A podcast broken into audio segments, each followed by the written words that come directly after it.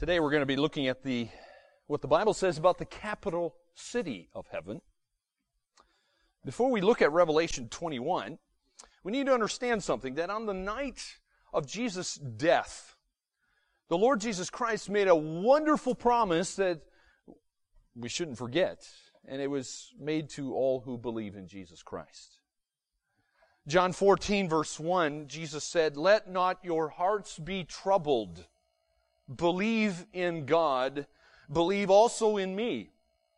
In my Father's house are many rooms. If it were not so, would I have told you that I go to prepare a place for you? Now you notice there in that passage in John 14, Jesus mentions the Father's house. What's he talking about? The Father's house that Jesus referred to here is mentioned in Revelation 21. It is a city called the New Jerusalem, the place where God will live with his people forever. It's the present heaven right now where God dwells with all of the angels. It's where Christians go when they die. Because the Bible says, absent from the body is to be present with the Lord. And so this wonderful place, the Bible says, as we'll see here in a moment, is, is one day going to descend to be the capital city of the new heaven and the new earth. If you're not familiar with the new heaven and the new earth, it's in the previous chapter here. It's in Revelation chapter 21. And we need to understand something that the apostle John was the one whom the Holy Spirit used to write this book and Apostle John's view of heaven's capital includes several things that we're going to take note of today. First of all, we're going to see the general appearance of this capital city.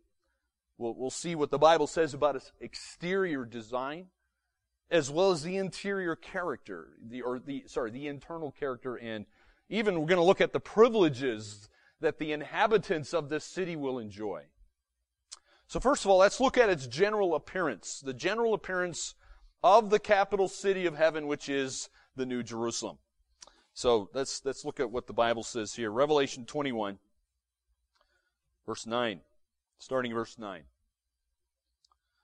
Then came one of the seven angels who had the seven bowls full of the last plagues and spoke to me saying, Come, I will show you the bride, the wife of the Lamb. And he carried me away in the Spirit to a great high mountain and showed me the holy city Jerusalem coming down out of heaven from God, having the glory of God, its radiance like a most rare jewel, like a jasper, clear as crystal. It had a great high wall, twelve gates, and at the gates twelve angels and on the gates, the names of the twelve tribes of the sons of Israel were inscribed. On the east, three gates. On the north, three gates. On the south, three gates. And on the west, three gates. And the wall of the city had twelve foundations.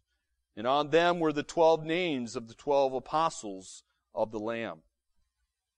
We'll stop there for the moment. So as John's vision opened up here for us. Notice an angel appeared, calling his attention to this city, and the capital city, notice, is described as a bride. There, and, and the bride is important to take note in Scripture. It's, it's drawing its character here from the occupants of the city. Those occupants, by the way, consist of the bride of Christ. By the way, that's a title originally given to the church, but uh, now is, uh, of course, going beyond just the church age, and it's encompassing all the redeemed people from all ages, including the Old Testament. The other interesting phrase there you'll, you'll take note of is the city is, is further defined as the wife of the Lamb. Of course, the Lamb is referring to Jesus Christ here. And you say, well, why, why uh, is this, this bride here described as the wife of the Lamb? Well, it's because the marriage of, of the bride to the groom has already taken place. We've, we read about that in chapter 19. And so John's incredible vision began here when the angel carried him away in the spirits. And when he received these visions that, that are comprising the whole book of Revelation, the apostle John was, we need to understand, he, at this time, he's a prisoner of Rome, the Roman Empire. He's been exiled to the island of Patmos. But he was transported from there some way, in an amazing spiritual journey. He's able to see these amazing visions. So John's visions were, by the way, there weren't dreams, but spiritual realities, which we hopefully are looking forward to. Notice the first stop. The angel takes him to this place, and it's described there in your Bible as a great and high mountain. You ever been on a mountain? It's amazing if there if the fog is is not covering what you want to see. Go up on a high place. The, the views are awesome, aren't they? You can see long distances, and that's what the angel's done here for John. And so, from this vantage point, the angel showed John the holy city. Now, that's one artist interpretation. Of course, you could never, no artist would possibly be able to do this justice. John's limited understanding of language can't possibly do it justice either. But notice where the city came from. There are some things we can understand about this holy city. John says it came down out of heaven or from heaven. It, well, sorry, out of heaven from God. Well, what's that emphasizing for us? Well, we understand, hopefully, it has a divine origin. In other words, it's coming from God. It's a city, as Hebrews says, whose architect and builder is God. Now, it should also be noted that what's described here is not the creation of heaven. It's just merely a descent of what already exists, what has existed from eternity past. And by the way, is now situated in, in the center here of the new heaven and the new earth. Notice the most distinguishing characteristic of the capital city is that it is the throne of the eternal Almighty One. And, and therefore, notice it had the glory of God in it. That's what the Bible says. Glory of God is there. And you say, well, what does that mean? What does it mean, the glory of God? That's a, that's a rich expression. That glory is going to reach its fullest expression here. It's going to be unlimited. It, it won't be confined in any way. Like, like maybe in the Old Testament time period, God's glory, he, he, he kind of con, confined and limited his glory in the Holy of Holies in that tabernacle. But here it's, God is, is unlimited. He's no longer confined. So what is the glory of God? Well, here's uh, my working definition. It is the sum total of His attributes. And often God shows this total of His attributes by just blazing light, which of course we see here in our text. So describing the effect of God's glory radiating here from the New Jerusalem, notice John notes the brilliance.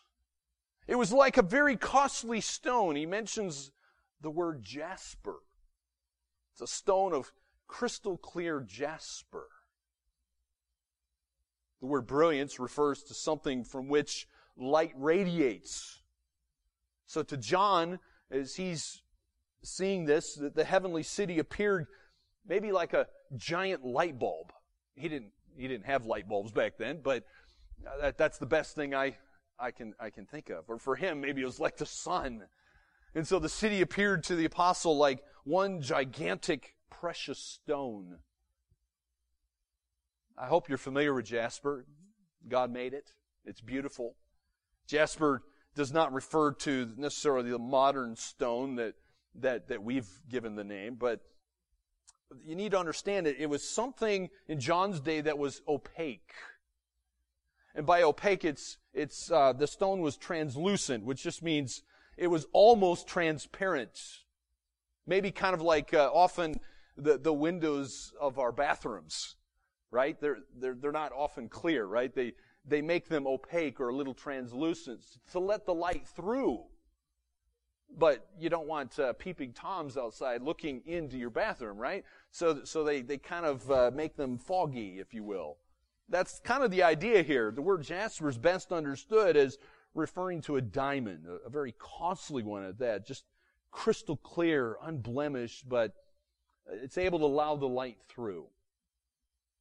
So, kind of summing this, this section up here, heaven's capital city is pictured as a huge, flawless diamond refracting the brilliant, blazing glory of God throughout the new heaven and the new earth.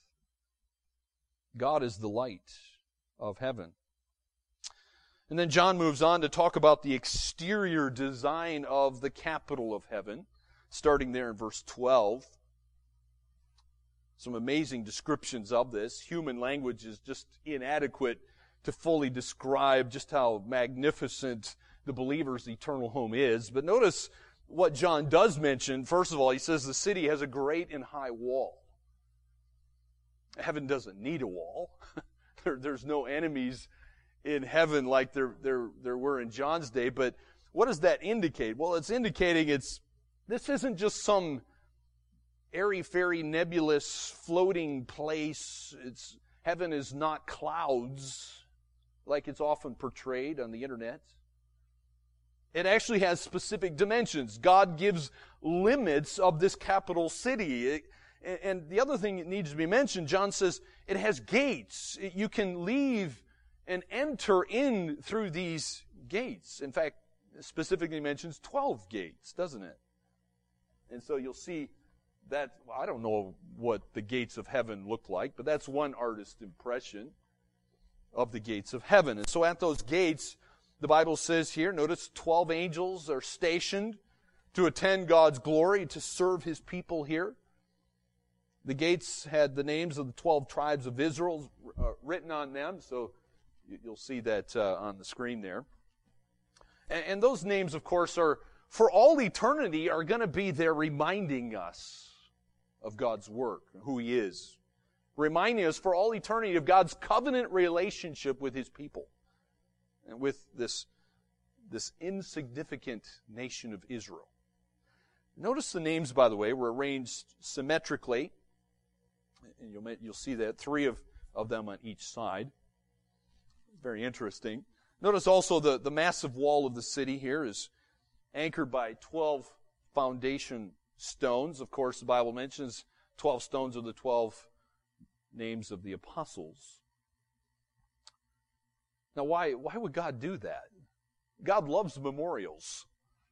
He, he loves us to do things like the Lord's Supper and baptism and sacrifices and these sort of things that just cause us to remember who He is and what he's done and doing. And so these stones are commemorating God's covenant relationship with the church. Of course, Ephesians chapter 2 verse 20 says that the apostles are the foundation of the church. And so God has put their names right there on the foundation walls of the capital city of heaven to remind us of what he has done. And then at the top of each gate was the name of the tribes of Israel. Bottom of each gate was the name of one of the apostles. And so notice the layout of the gates here pictures God's favor on all of his redeemed people. By the way, that includes those under the old covenant, Israel, as well as those of us who are under the new covenant. We're all, we're all included. And then a very curious thing occurs here. The Bible we, we just read talks about an angel speaking with John. And this angel takes a measuring rod to measure the city. So we don't have to guess how big the city is.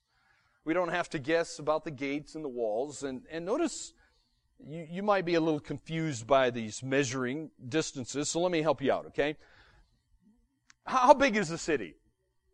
Some of your Bibles might say 12,000 furlongs. Some of you might use a different word.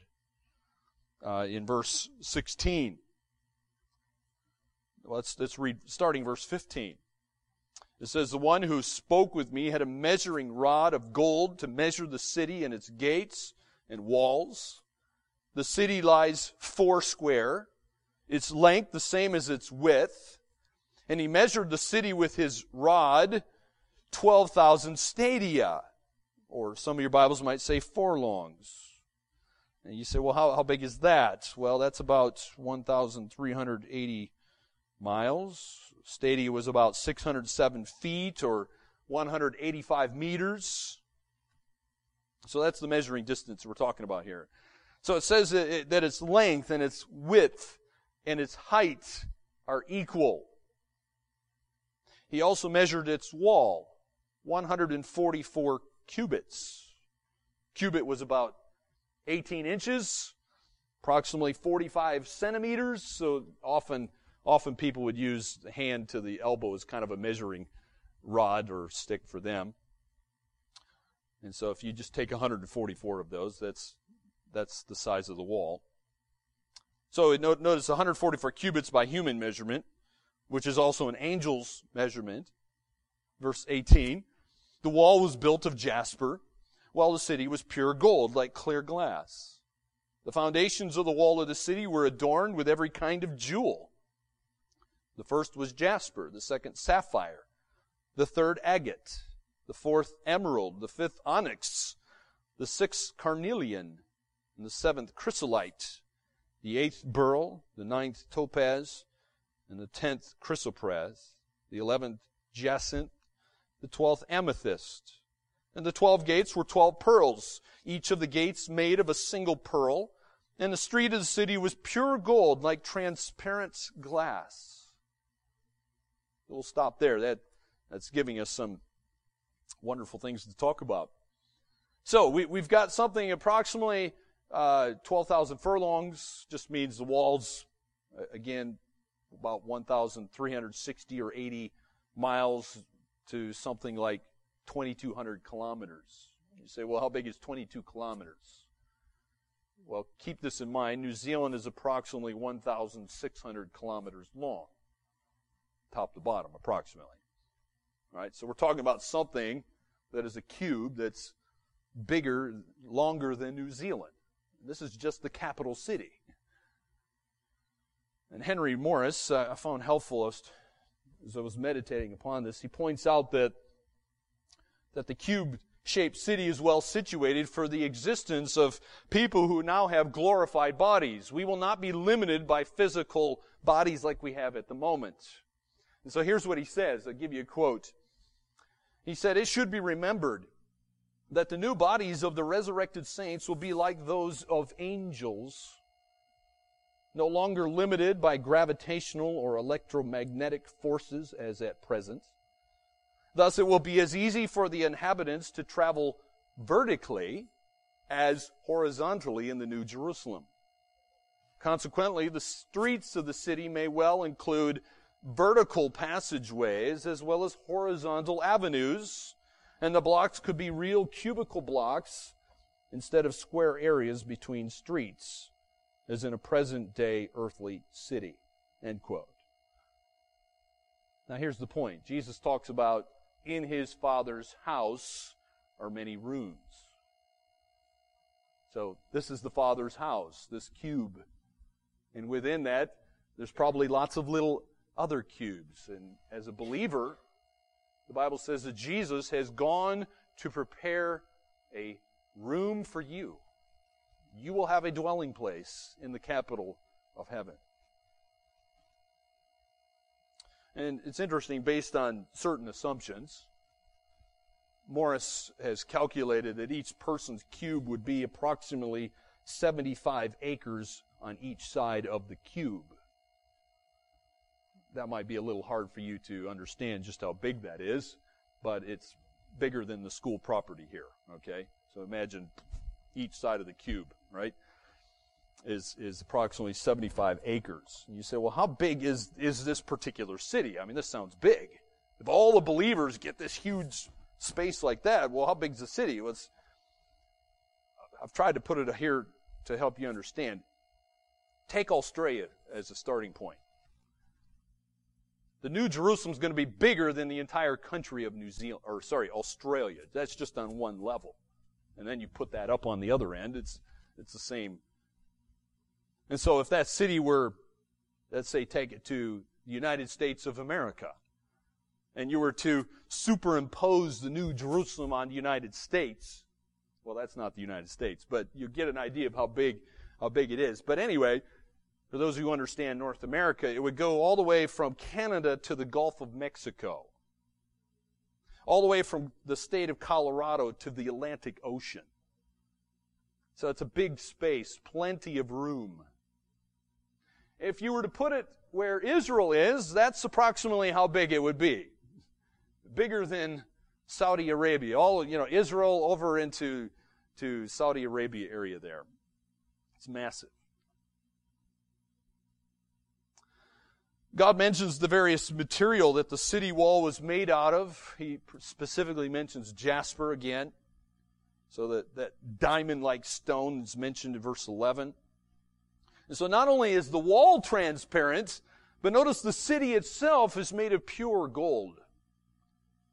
I've got some gold on my finger here. My wedding ring is supposedly made out of gold, but it's not pure gold.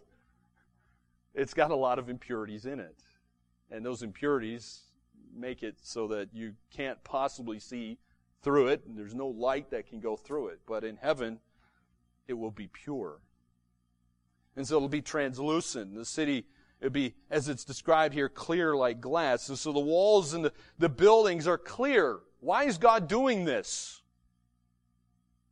Well, one of the reasons he, he says so is so that His glory, His blazing light will radiate out through everything.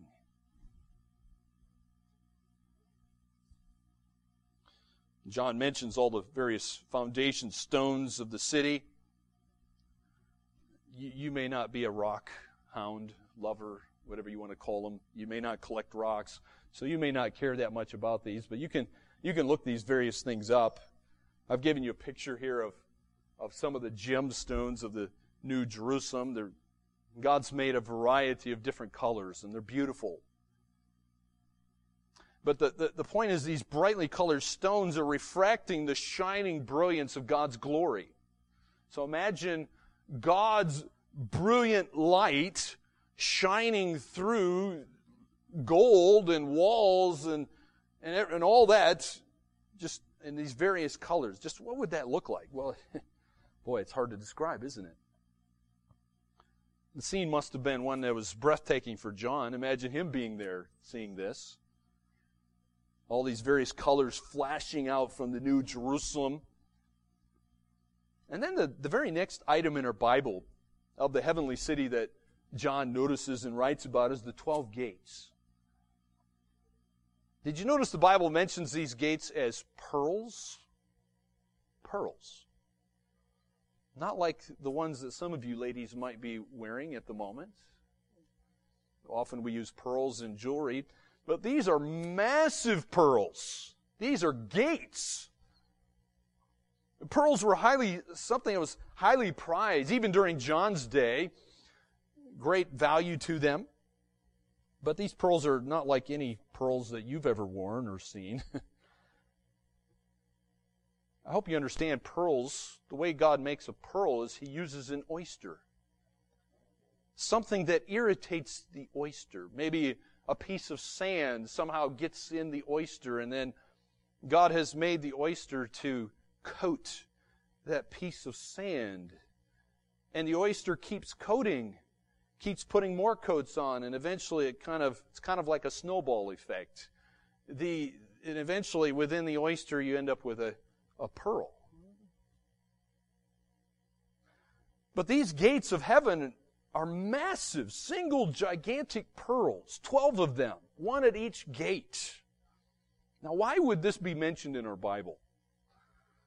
I've been pondering this for many years. And, and I must say, I'm, I'm very helped by various commentators and people who, who are older and wiser than me. But there's some spiritual truth, I think, that is illustrated by this. Why is God mentioning these pearly gates? Well, here's what one commentator said by the name of John Phillips. He, I'll put the quote here on the screen for you. He said, How appropriate all other precious gems are metals or stones, but a pearl is a gem formed within the oyster, the only one formed by living flesh. The humble oyster receives an irritation or a wound, and around the offending article that has penetrated and hurt it, the oyster builds a pearl. The pearl, we might say, is the answer of the oyster to that which injured it. The glory land is God's answer in Christ to wicked men who crucified heaven's beloved and put him to open shame. How like God it is to make the gates of the new Jerusalem of pearl. The saints, as they come and go, will be forever reminded as they pass the gates of glory that access to God's home is only because of Calvary. Think of the size of those gates. Think of the supernatural pearls from which they are made. What gigantic suffering is symbolized by those gates of pearl? Throughout the endless ages, we shall be reminded by those pearly gates of the immensity of the suffering of Christ. Those pearls, hung eternally at the access routes to glory, will remind us forever of one who hung upon a tree and whose answer to those who injured him was to invite them to share his home. End quote.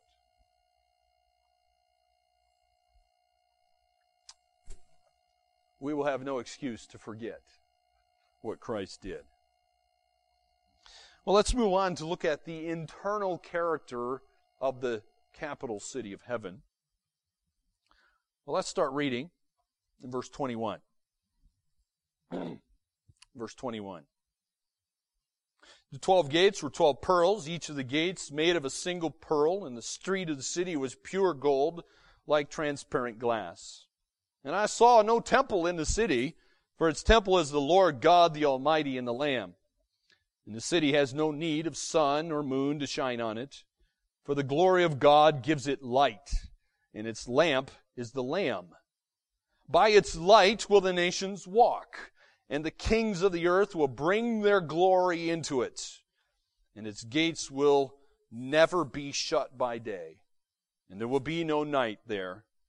They will bring into it the glory and the honor of the nations, but nothing unclean will ever enter it, nor anyone who does what is detestable or false, but only those who are written in the Lamb's book of life. Then the angel showed me the river of the water of life, bright as crystal, flowing from the throne of God and of the Lamb through the middle of the street of the city. Also, on either side of the river, the tree of life, with its twelve kinds of fruit, yielding its fruit each month. The leaves of the tree were for the healing of the nations.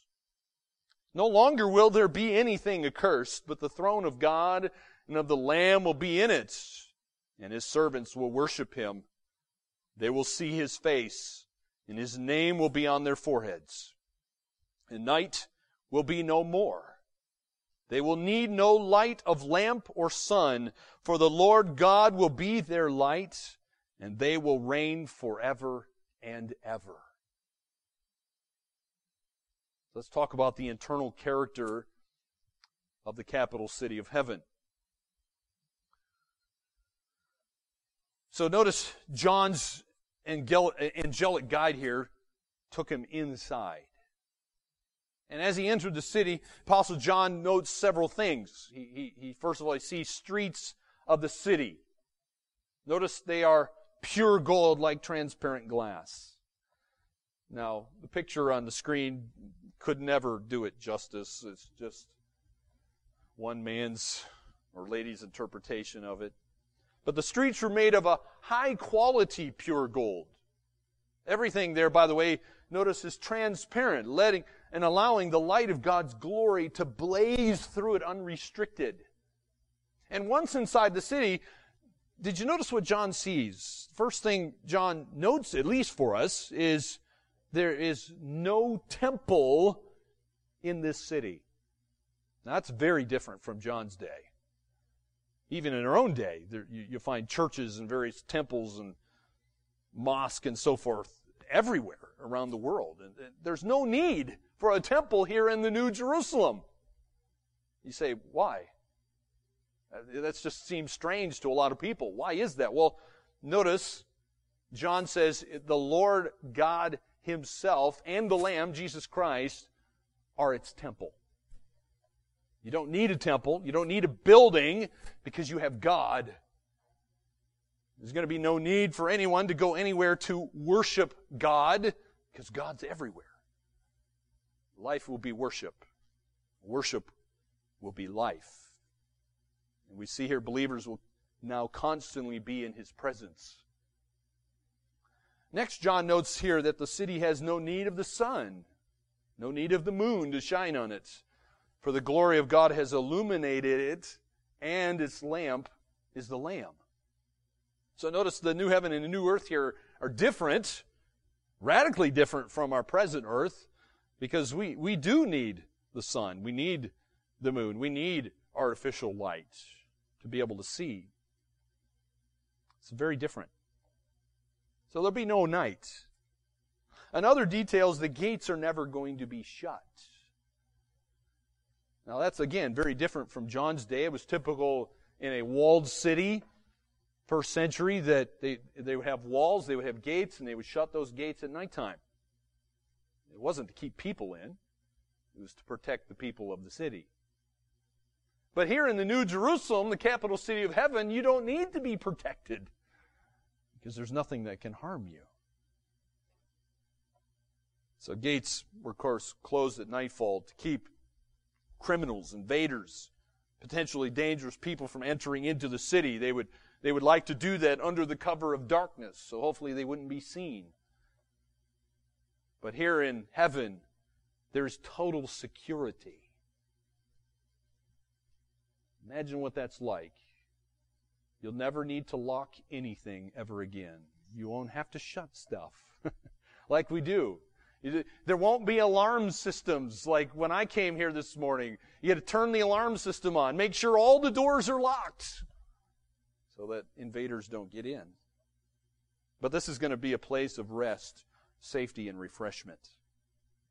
And then notice verse 26 that the heaven, that in heaven, the glory and honor of the nations are now going to be dissolved here into the eternal worship of God. It's not the worship of people and their accomplishments anymore. It's the worship of God. In verse 27, we see that everybody in heaven will be perfectly holy because notice God says, every, uh, because, because, why is that? Well, nothing unclean. Nobody who practices sin is going to ever come into the holy city. It's holy. It's unique. It's distinct. It's separate. And so the only one there is going to be, notice, those who have their names written in the book of life. This is a special book that God has for all believers. If you're a believer, your name is in the book of life. And that's how you get into heaven. Your name has to be there. And how you get your name in the book is by putting your faith in Christ alone, not in your good works or in anything else. If you try to get to heaven through your own good works, your name will not be in the book, and you will spend eternity in the lake of fire. And so as we come now here into chapter 22, John's angelic tour guide showed him a river of the water of life. So there is water in heaven. We saw earlier last week that there is no oceans and seas, but there is water. Because notice in heaven here, there's there's uh, water in this this river. It's it's clear as crystal. No no defects, and impurities in the river. And again, it's it's all about reflecting the glory of God. Notice where the water's coming from. It says so right there. It's it's coming out of the throne of God and of the Lamb. He's the provider. If you look at verse 2 of chapter 22, it mentions that phrase in the middle of the street. It's best translated in the middle of its path. The tree of life is this heavenly counterpart to what we see in Genesis, the tree of life there in the Garden of Eden. So the Bible starts with a tree, and the Bible ends with a tree. Isn't that interesting? And this tree is providing for those who are immortal. You will not need the tree because you are immortal. You don't need sleep. You don't need food. You don't need water. The tree of life was a, by the way, a familiar Jewish concept. For a Jew, it expressed blessing. It was blessing. But this tree is, is different from a lot of trees, from all trees, in fact, that we're used to, because notice the Bible says it bears 12 kinds of fruit. The idea is here, it's, it's just variety. It just shows the glory of God yet again. A God of variety gives the variety.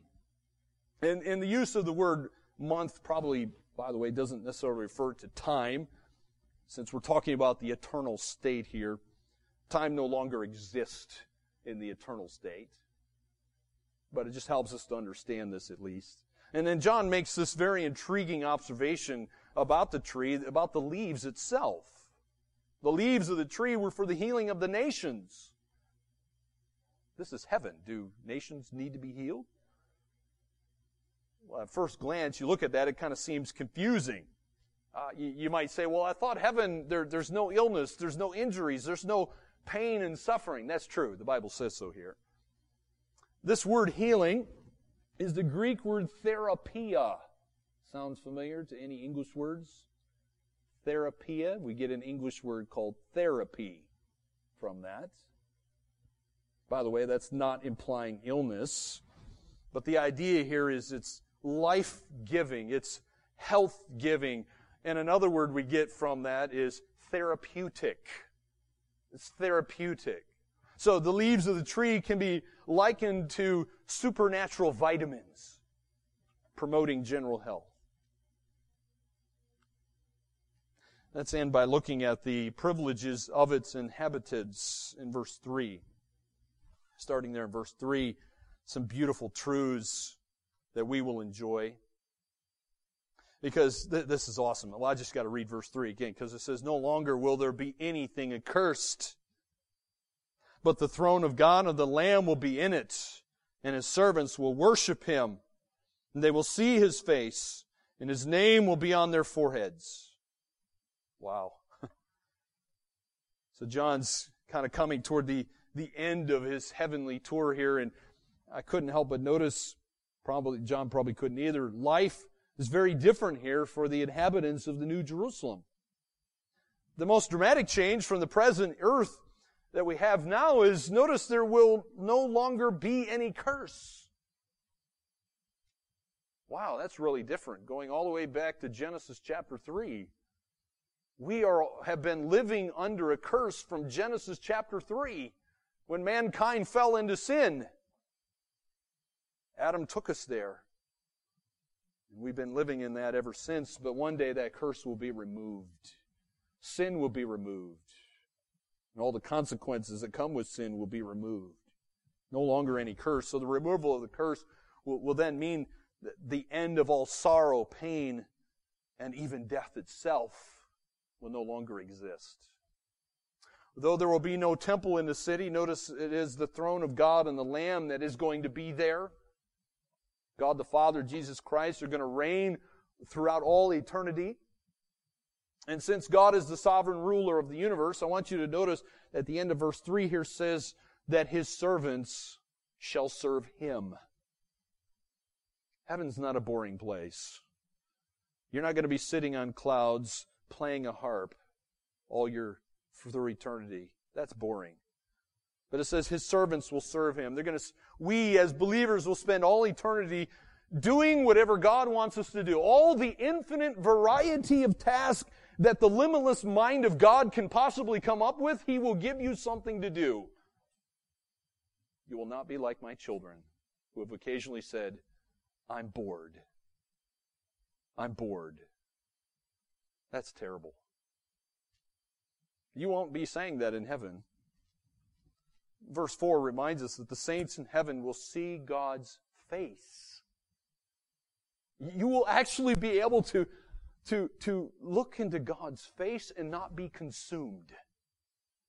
You will be able to do what Moses wanted to do when he was on the mountain. He wanted to see God. God says, You can't handle my presence. You can't see me. You will be destroyed. So God hides him in a rock and you get to see kind of the backside of my glory. And even then, he walks off the mountain and he's just glowing, and, and all the people of Israel are saying, Please hide yourself, cover. We can't handle this. now we'll be able to handle it because the curse of sin will be gone. They'll be perfectly holy and righteous and be able to endure th- this blazing light of God's glory.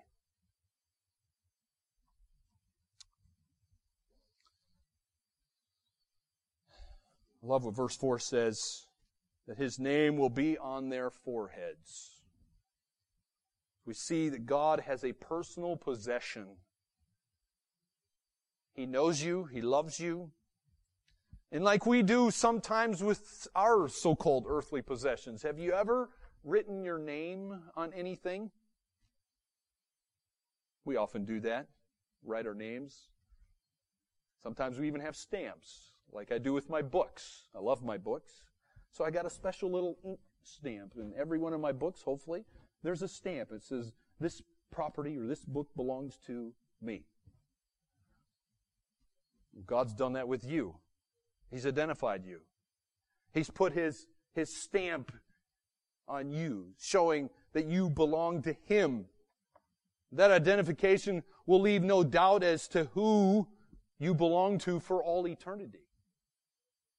And then in verse 5, John repeats the earlier description here. We saw that uh, there's not going to be any night, no darkness.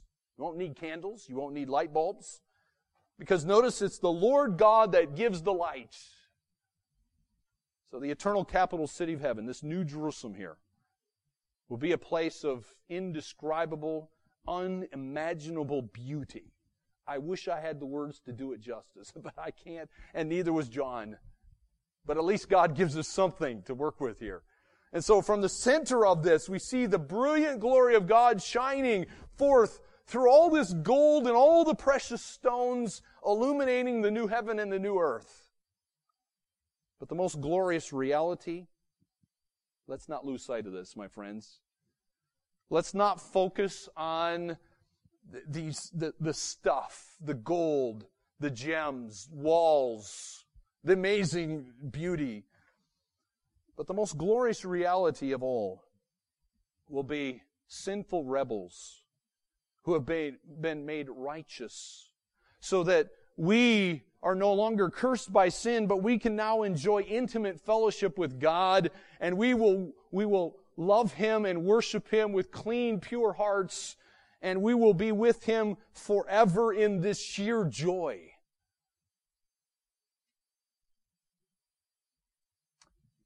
I want to end by just sharing how C.S. Lewis ended his Chronicles of Narnia series. I, I, love what he says. If you've never read the Chronicles of Narnia, you should. It's one of those things that every believer should do, in my opinion.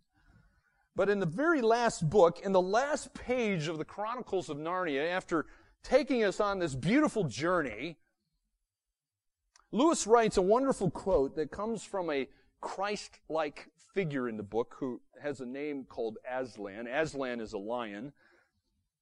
And here's what he says. Quote, You do not yet look so happy as I mean you to be. He's this is the Christ-like figure talking to these people. And he said there was a real railway accident.